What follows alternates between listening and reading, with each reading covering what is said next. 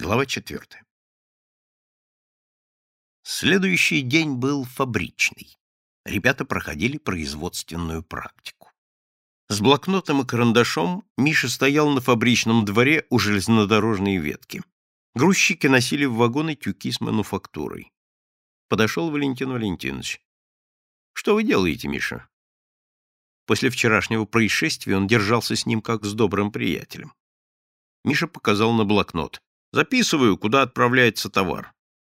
Это имеет отношение к вашей дипломной работе? Да, транспортировка готовой продукции. Великолепно. Можете записать мою отправку.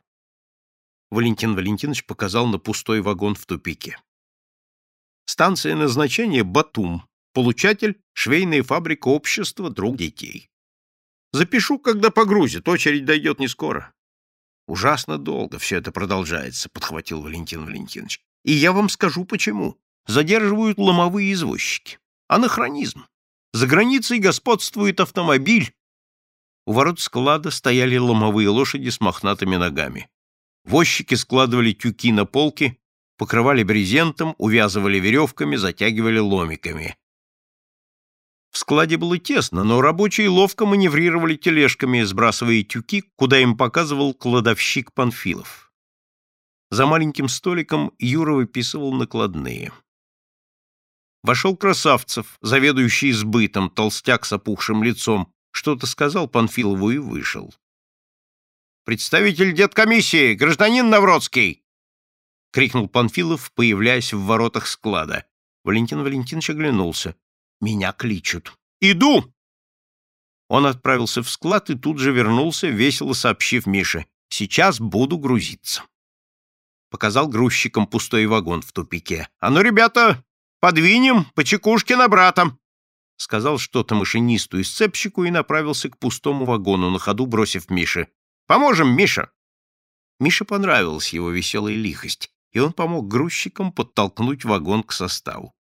Лязгнули буфера, сцепщик накинул сцеп, Валентин Валентинович оттянул двери вагона, она мягко покатилась на роликах, грузчики установили трап, начали таскать тюки. Стоя в вагоне, Валентин Валентинович уверенно распоряжался. «Быстро, ребята, шаг назад, два вперед, тюк на тюк, товара как раз на вагон. Плохо уложим, придется перекладывать». Он соскочил с вагона и пошел в склад. «Накладная готова?» «Готова», — ответил Юра. Молодец. Прижимая книгу линейкой, Юра оторвал и передал ему накладную. Валентин Валентинович посмотрел на состав, сцепщик закрывал и опломбировывал вагон. Кивнул Юрию Панфилову «До новых встреч!» и через боковую дверь вышел на улицу. Машинист дал гудок, состав тронулся и вытянулся из ворот фабрики. Миша записал вагон Валентина Валентиновича. И как только ворота за ушедшим составом закрылись, в склад вошел инженер Николай Львович Зимин. Был он гладко выбрит, в хорошо отутюженном костюме держался очень прямо. За глаза его звали Барин, слово в то время уже не оскорбительное, а насмешливое. Оно было незаслуженно и заставляло Николая Львовича держаться еще прямее, говорить еще спокойнее. «Где бракованная партия?» — спросил он у кладовщика Панфилова. «Какая, Николай Львович?» — переспросил Панфилов. «Для деткомиссии. Я велел Красавцеву ее задержать. Передал он вам мое распоряжение?» «Правильно, приказали. Так ведь транспорт уже погрузили, не разгружать же было, Николай Львович». «Интересно», — недовольно произнес Зимин и удалился. Миша хорошо помнил. Красавцев приходил на склад до того, как вагон Валентина Валентиновича погрузили. Красавцев что-то сказал Панфилову, и после этого вагон Валентина Валентиновича молниеносно погрузили и отправили. Что же приказал Красавцев? Задержать вагон или, наоборот, побыстрее отправить его? Юра, ты не слыхал, что Красавцев сказал Панфилову? — спросил Миша. — Нет. Он велел задержать вагон или, наоборот, отправить? — Не знаю. Ты был рядом. Я не прислушиваюсь к чужим разговорам. «Товарищ Панфилов», — сказал Миша, — «а ведь Красавцев приходил до того, как был погружен вагон деткомиссии». Панфилов скосился на него из-под железных очков. Ну и что? А вы сказали товарищу Зимину, что вагон уже был погружен. Ну, сказал. Вы сказали неправду. По суровому лицу Панфилова, по его косому взгляду, можно было предположить, что он пошлет Мишу ко всем чертям. Однако он этого не сделал.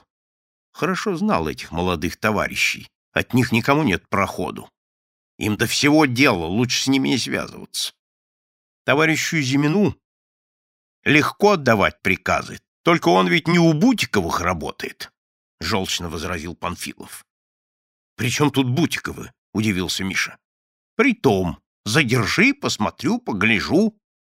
А за простой вагонов полагается штраф, Деньги порядочные. Кто будет платить? Фабрика? Государство? Зимин хотел как хуже? Не сказал я этого, только некоммерческий он человек. Хочешь брак выяснить? В цеху выясняй, а не на складе, когда товар упакован, клиент ждет и вагоны поданы. В объяснениях Панфилова была логика, но упоминание бывших хозяев фабрики Бутиковых было намеком на то, что Зимин служил здесь еще при фабрикантах, намеком на старорежимность Зимина, попыткой опорочить его, представить социально чуждым. Миша почувствовал фальшь. А все же что приказал Красавцев? Задержать или отправить вагон? Об этом у Красавцева спроси. С раздражением ответил Панфилов. Ни Зимин, ни Красавцев отвечают за отправку, я отвечаю. А мне товар некуда складировать, сам видишь. Он обвел рукой загроможденные тюками помещение склада. Паны, понимаешь, дерутся, а у холопьев чубы трещат. Нет, извините, спасибо.